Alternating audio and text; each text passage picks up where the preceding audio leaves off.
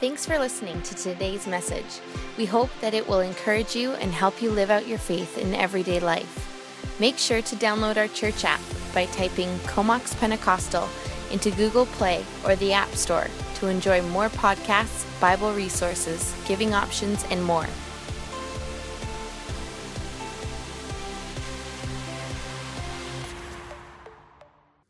We're into a new series now called Simplify. And uh, last series, we did pretty good with the bumper video, and uh, everybody kind of got into the hey thing at the end.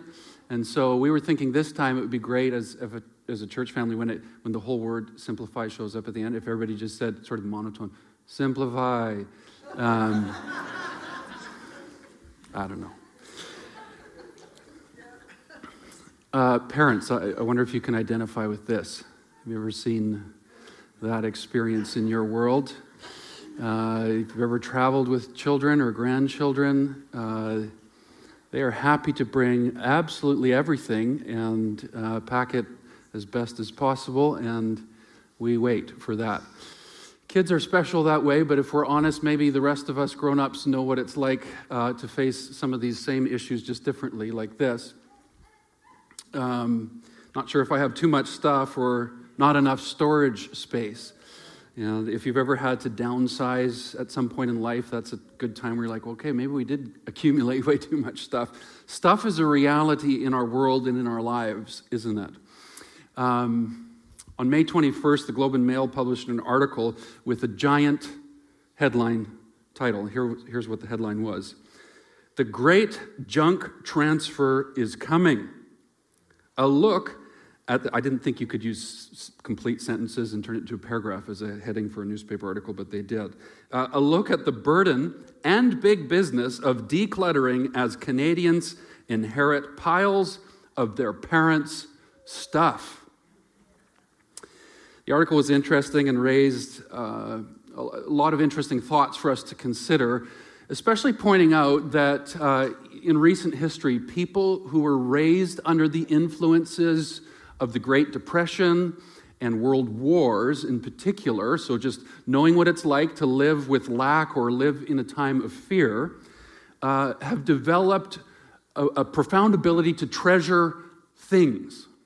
Maybe you know somebody in your family who's really good at treasuring things. And I'm sure throughout all of human history, there have been some who excel at it better than others.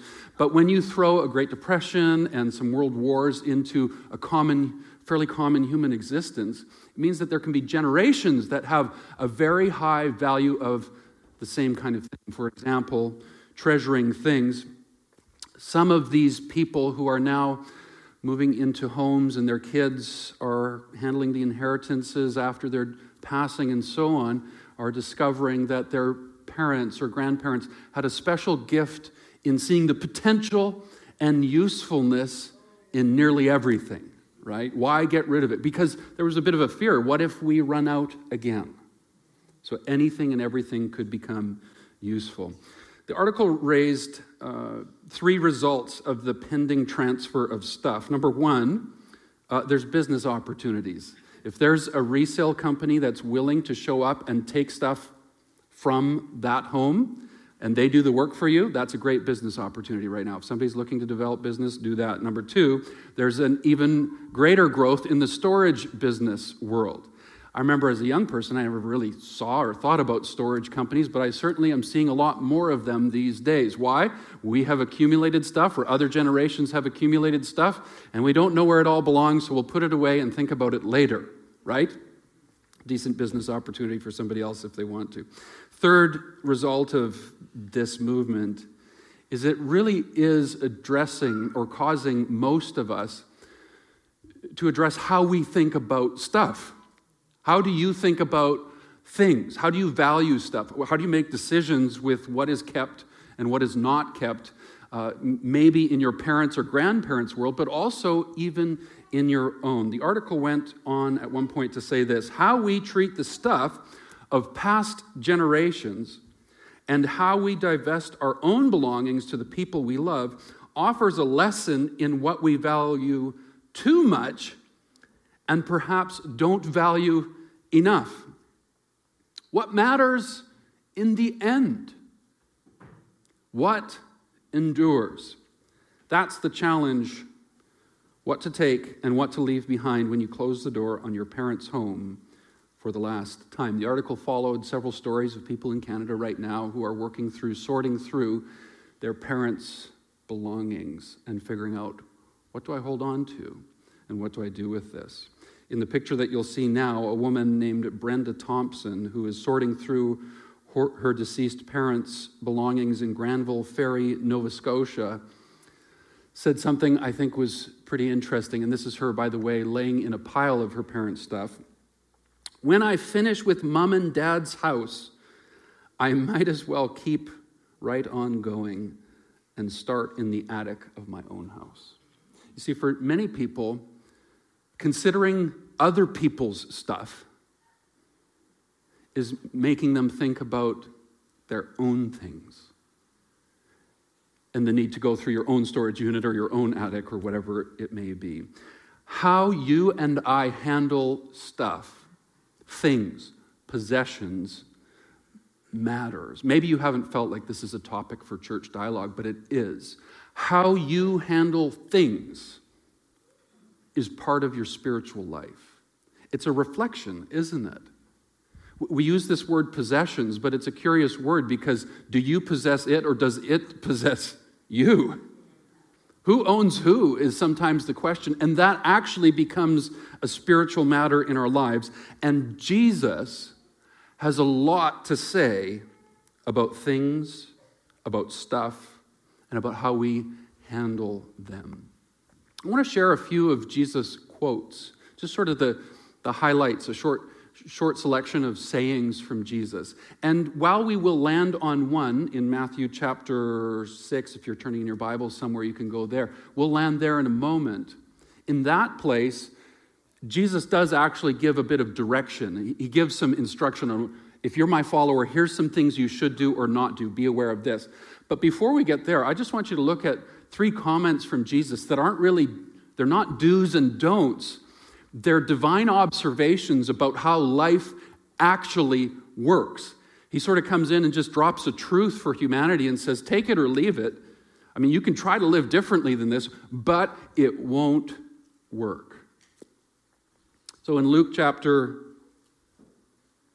12, Jesus says this Life does not consist of an abundance of possessions. This isn't a command, it's not an instruction, it's a divine observation about what's real in life and existence. And life does not consist of an abundance of possessions. Notice he doesn't say here, don't get new shoes or an, you know, another fly rod or the next vehicle or the next boat. He's not saying that. He's just making a divine observation about something real that he feels us as humans need to be pondering and thinking about. Here's something for you and I to consider. The most valuable things are not in your closet or in your garage or in your investment portfolio. That's not where abundance is found. In Matthew chapter 6, Jesus says this You cannot serve both God and money. Notice he's not saying you shouldn't serve both God and money. He's actually pointing out it's not possible for you to serve both at the same time.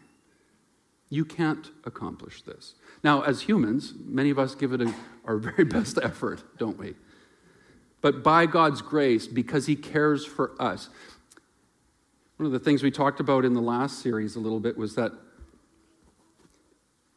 Jesus is passionately intolerant towards things that enslave people, that do damage to us, that bring destruction to us. And the reality is, if we begin to believe a lie that we can somehow serve both God and money or possessions simultaneously, we've believed a lie that is actually destructive to us as people. It disfigures our humanity, it disfigures our reflection of his image in this world. And Jesus, because he cares for you and I, does not want you and I to be possessed by our possessions.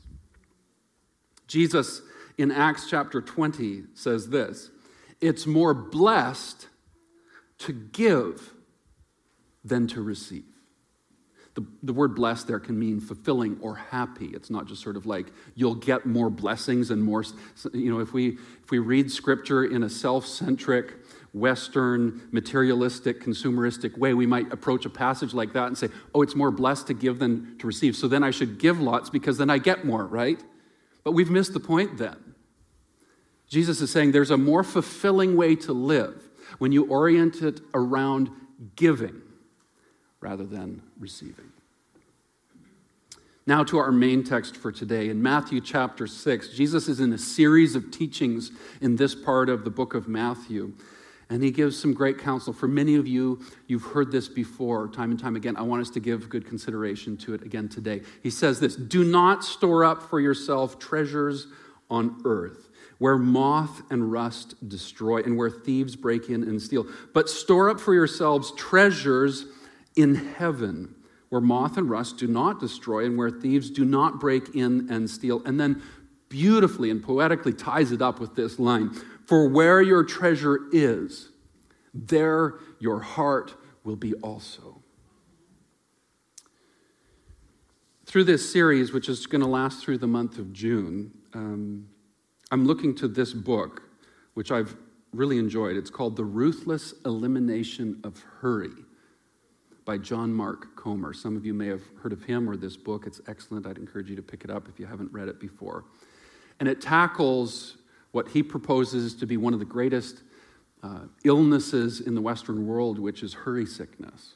And in it, he dedicates a significant portion to talking about simplicity he raises some important questions that we should consider. And so I want to bring some of them. I've reworded some of this my own way, but here's some important questions in light of what we've talked about already for you and I to be considering. Number one, if someone took an inventory of my life, what would my bank statements and possessions say about where my heart is?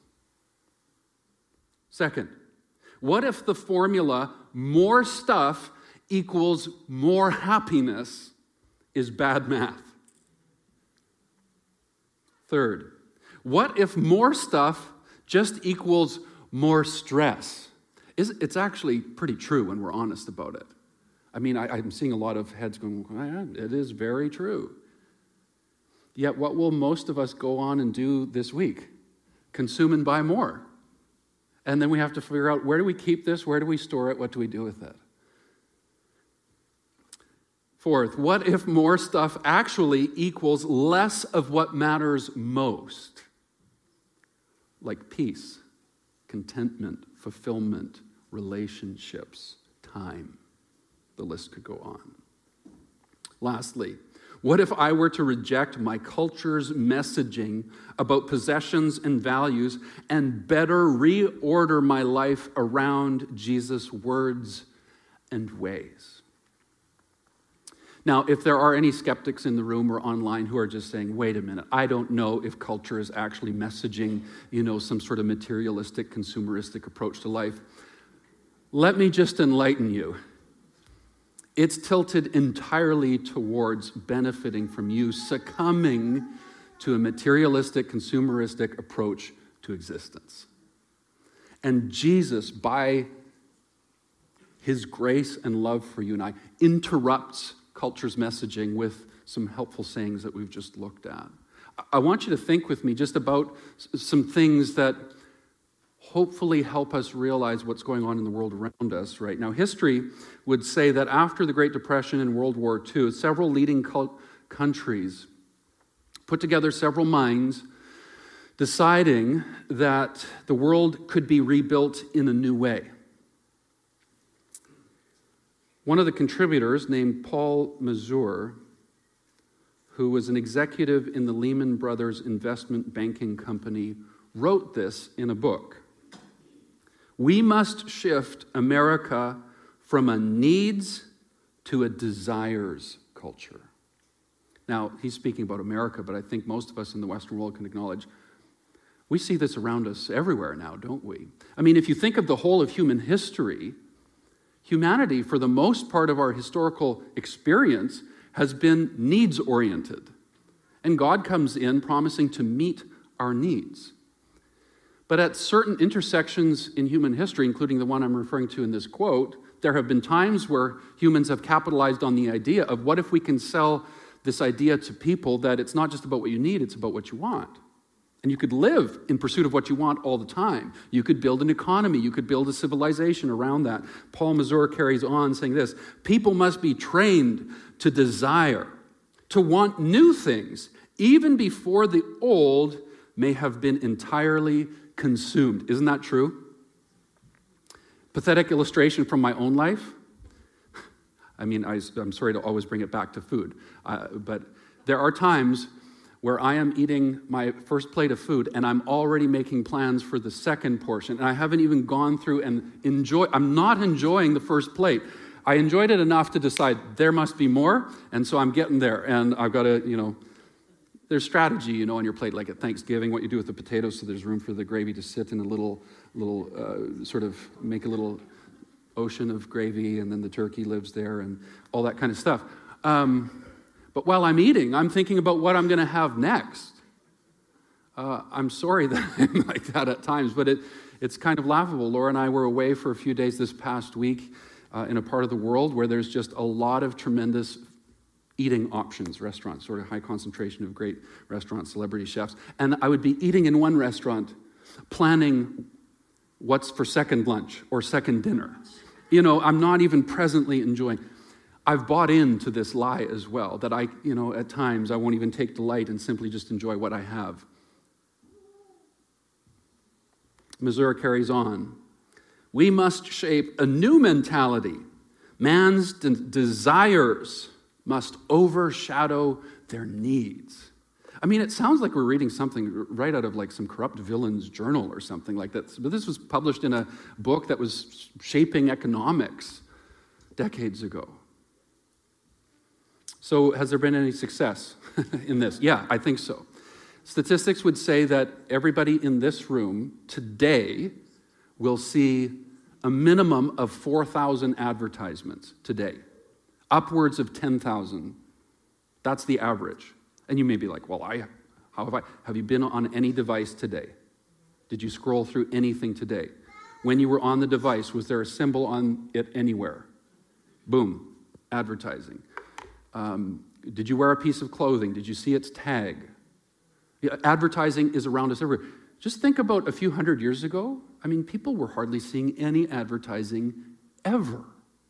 You got what you needed, and they didn't feel that they had to flog the meeting of needs with a bunch of branding all over it.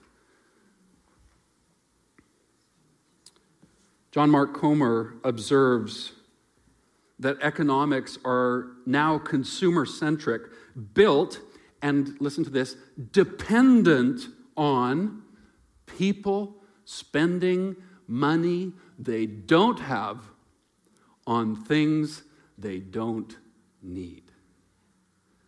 Exhibit A, your garage, your storage space, on and on and on the list could go for many of us, right?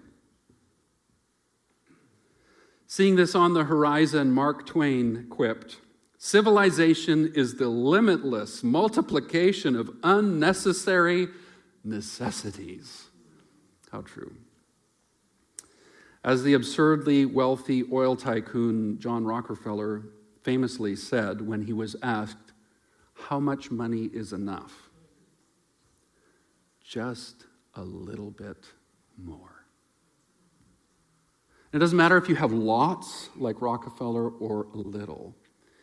If we don't pay attention, we can find ourselves, no matter where we are on a wealth spectrum, thinking, you know what, if, it's, if I could just have this much, then I think I'd be satisfied. You, you see how this can turn life upside down and cause us to orient our lives around the wrong things entirely? It's no wonder Jesus says, listen, you can't serve both God and money or God and possessions. It will not work. One will ultimately destroy and corrupt you, the other will bring life to you. Now, God isn't anti possessions and anti, you know, having things. He's not against that. There's plenty of scripture that, you know, that we can point to legitimately and not twist out of context that points that God wants to provide for you. He wants to meet your needs. He's even happy for you to delight in wonderful things. He's happy for you to work hard and experience the benefit of your work. but to do so in the rightly ordered way, where it's as a service to Him, realizing that my life is worship to Him. My life is not built around the pursuit of wealth or money. Journalist Greg Easterbrook, in his book, The Paradox of Progress How Life Gets Better While People Feel Worse, how's that for a title? Observed this after study. Ten times as many people in the Western nations today suffer from unipolar depression or the unremitting bad feelings without a specific cause than half a century ago. Ten times more people. Americans and Europeans, and let's throw ourselves in there, Canadians, have ever more of everything except happiness. I had a great conversation with somebody last night who's traveled in many places around the world, and they were talking about some people they met in remote areas of South America. Life is very basic and simple for them. And what was their observation? Look at the community that they have. Look at the delight in life that they have. You know, they're not stressing about storage. they're not stressing about, oh no, mom and dad died and we have to go through all their stuff. Easterbrook in this article makes an observation that happiness can indicate how we're doing with wealth and possessions. While he does that and he does so well, I need to just be plain with you. Friends, um, your happiness is not at the center of your existence, Jesus is. And while that's truth, it is worth noting that the prolonged and growing absence of happiness is a signal of something wrong in human existence. Just as is the blissful pursuit of more and more and more as an attempt to numb something or escape something or find something. And in most cases, what is wrong is that something other than Jesus and his words and ways live at the center of one's soul.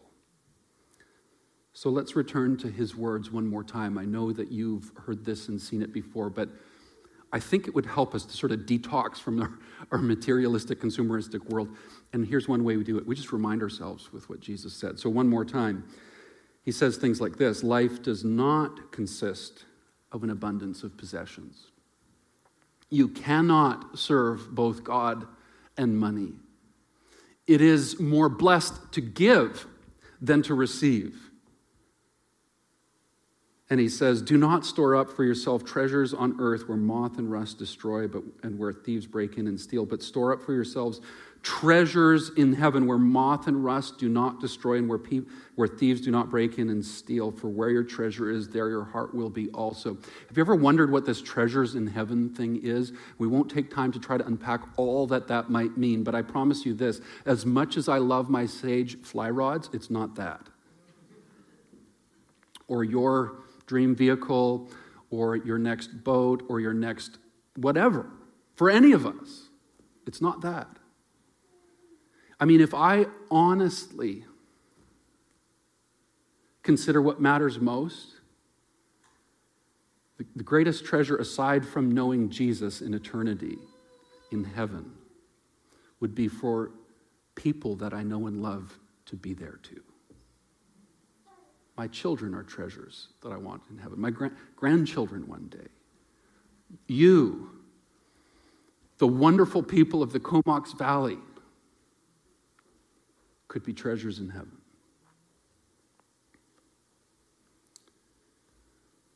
Here are a few simple things we all can do.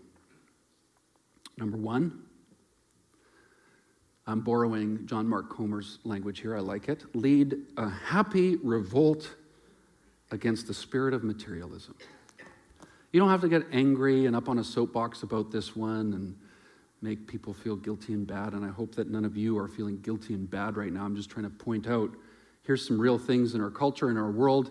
And if we're not careful, it seeps into how we think about things. And so this is a recalibration moment for all of us. So if we're going to revolt against it, let it be happy joyfully go through a process of uncluttering your soul and even your home and property. Number two, when you can, share things. I mean, I know what it's like. It's nice at times to own something. It's like, but I own this. It's mine. You know the seagulls from uh, Finding Nemo? Mine, mine, mine, mine. I mean, we live in a mine, mine, mine, mine, mine world, right? We're all those seagulls, but maybe there's a lot more room for ours. Um, I'm not talking about something strangely political here. I'm talking about scripture, actually. In Acts chapter 2, which describes the birth of the church at Pentecost, verses 42 through 47 describe what I think for many of us in this room and online today would say that's what I think church should be a community of people who daily care for each other, look out for each other, help one another, love one another, serve the community for good. And over and over again in that text, and again a few chapters later in the book of Acts, there's descriptions of them sharing possessions with one another, helping those who are in need. I remember hearing about a small group who, when they, they realized, they just started talking about all the stuff that they had, and they were trying to think through how do we use the stuff that we have to help reach people in our community with the gospel of Jesus? And so they started taking inventory as a small group of the things that they had. And they wrote a list on it, and they're like, how do we use these things to be a blessing in our community? And one of the things they realized is way too many of us in this small group have trucks. How much have we, you know, they didn't do the math there, but they thought about it. If we all calculated how much we've spent on trucks, do, does every household need one to two trucks? Now, I'm not criticizing a truck. I've got a terrible one, but I love it. Um, and maybe we'll upgrade one day, right, Laura? Pray for me. Um, but in their story, where they were living, a different part of the world, not everybody needed it. It was more of a status symbol, it wasn't useful. And so they said, let's sell a few of these and just share. Like, if you need to use the truck, borrow mine. Well, that's, that's biblical math. Now, this isn't, again, it's no guilt trip against owning a truck. It's a great, it's a great experience. I recommend it. But it's an illustration of when you can, share things. You've got a group of friends, hopefully, in your life that you follow Jesus together with.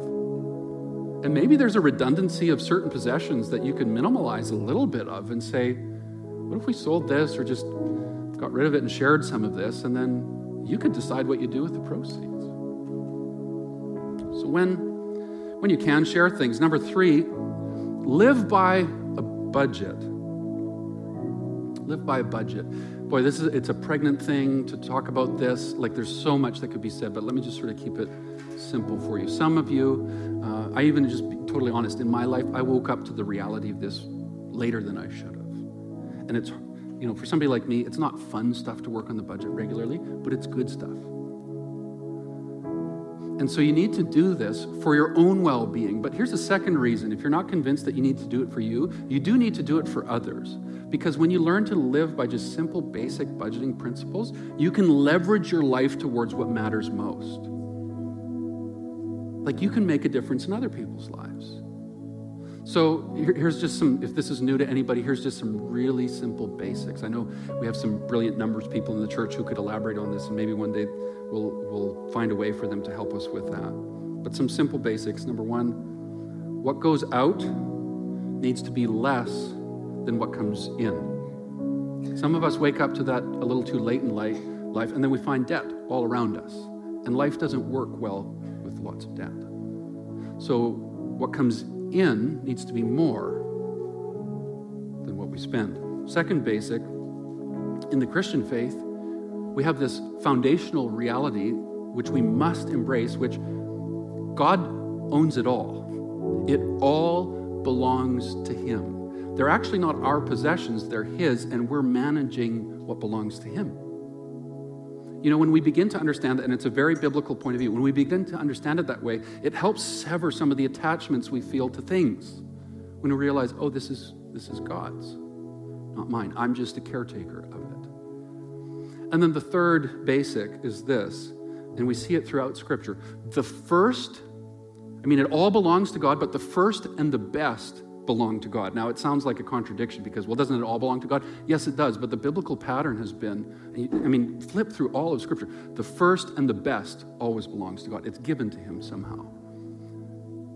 So we have a tradition passed on to us through the, our Jewish roots, upheld and lived out by Jesus and the early church, of monitoring what God supplies into your life and hiving off the first and best percentage of it and giving that to his work, his advanced kingdom through the church. That's how he's oriented it. Jesus had plenty of opportunity to shut that down if he wanted to, but he lived that out and endorsed it. And then the early church, we read about it in Acts, we read about it in 1 Corinthians chapter 16. On a regular basis, a percentage of what they received as income or increase was dedicated to God's work through the church.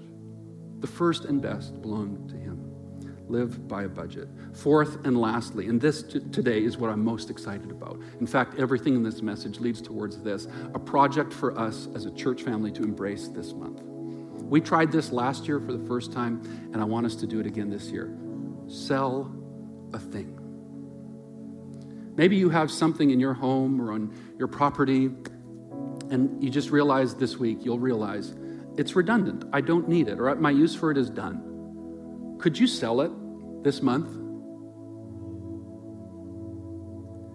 And maybe for others, it's not that there's a redundancy, but God's even pointing out this thing, there's an attachment in your life that's unhealthy too. It's not that that thing is evil, but the attachment between you and it is not good.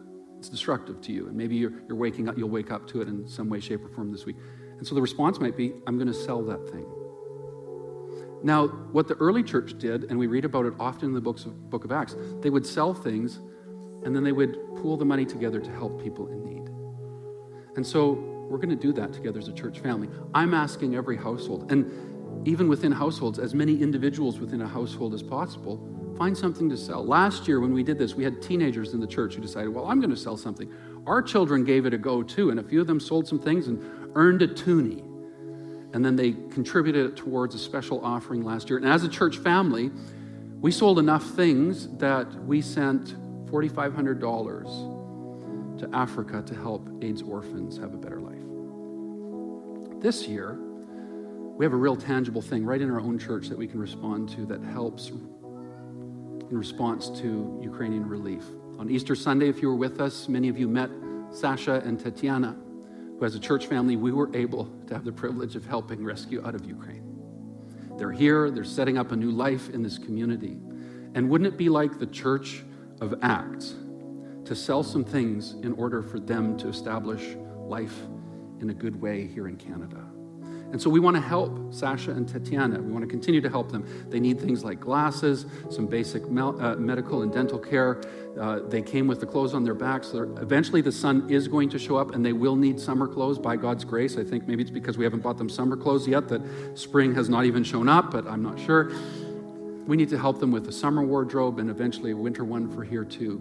And then there will be other needs that they have. At some point, by God's grace, this conflict in Ukraine will end and they will need to return home and gather whatever things that they can. And wouldn't it be like us to help them do that? So we want to continue to help Sasha and Tatiana. And so when we sell a thing this month, proceeds will go to help them. And if more comes in than they need, we'll redirect the funds to a great organization we've been partnering with also. That's hands and feet on the ground right now in Ukraine, helping they're helping 5,000 displaced people in Ukraine right now. It's an organization called Erdo. So let's give it a try. Would you stand with me? I want to pray, and then we're going to close in a worship response together. Sometimes in our church gatherings, we hold out our hands and sort of a, it's just a symbolic posture of response. If you want to join me in doing that, it's just sort of a way. I think symbolically today for us, what's good about this is our hands are open before God, not clenched. What's the posture with possession so often? I know it, I feel it in my hands, my life. I want to hold on to it, right? And the ways of Jesus are much more like this than this, aren't they? So let's hold out our hands symbolically. And God, as we do this, it's just a gesture from our physical bodies and our souls towards you saying, we want to learn how to let go of things and live open handedly for your kingdom to come and your will to be done in the Comox Valley and around the world.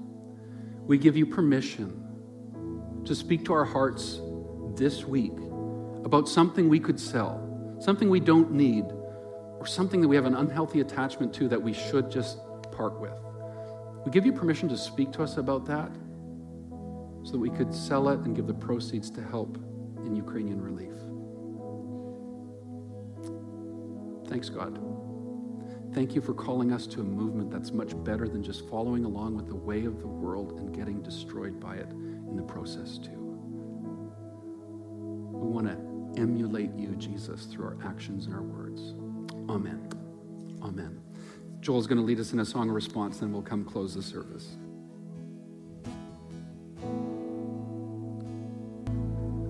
Just got to say, in the room here today, it's so beautiful hearing your voices singing together. What a privilege for us together to form a choir and sing to the one who's worthy. Well done. For those of you who this may be new to, the sell a thing idea, you may, how do I do that? Uh, how do I actually give the proceeds? We have donation boxes at the back of the auditorium downstairs and upstairs.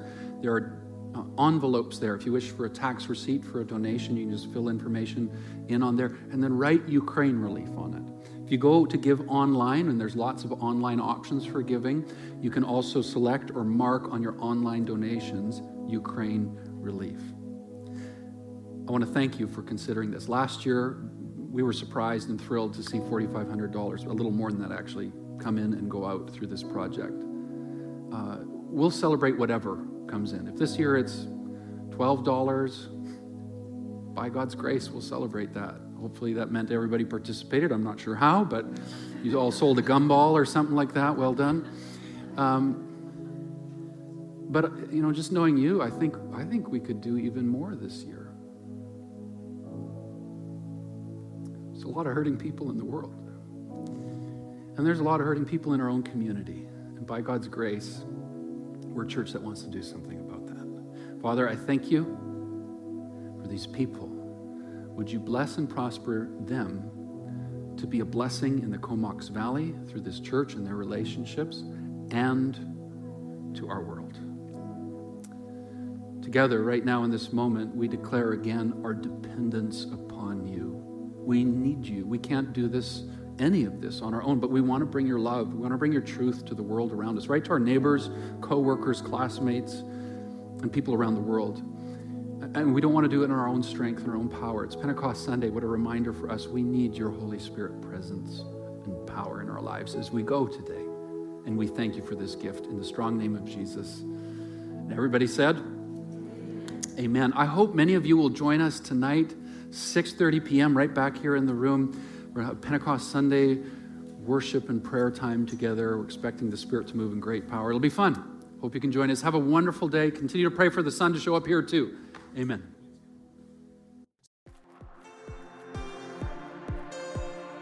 Thanks again for listening to today's message.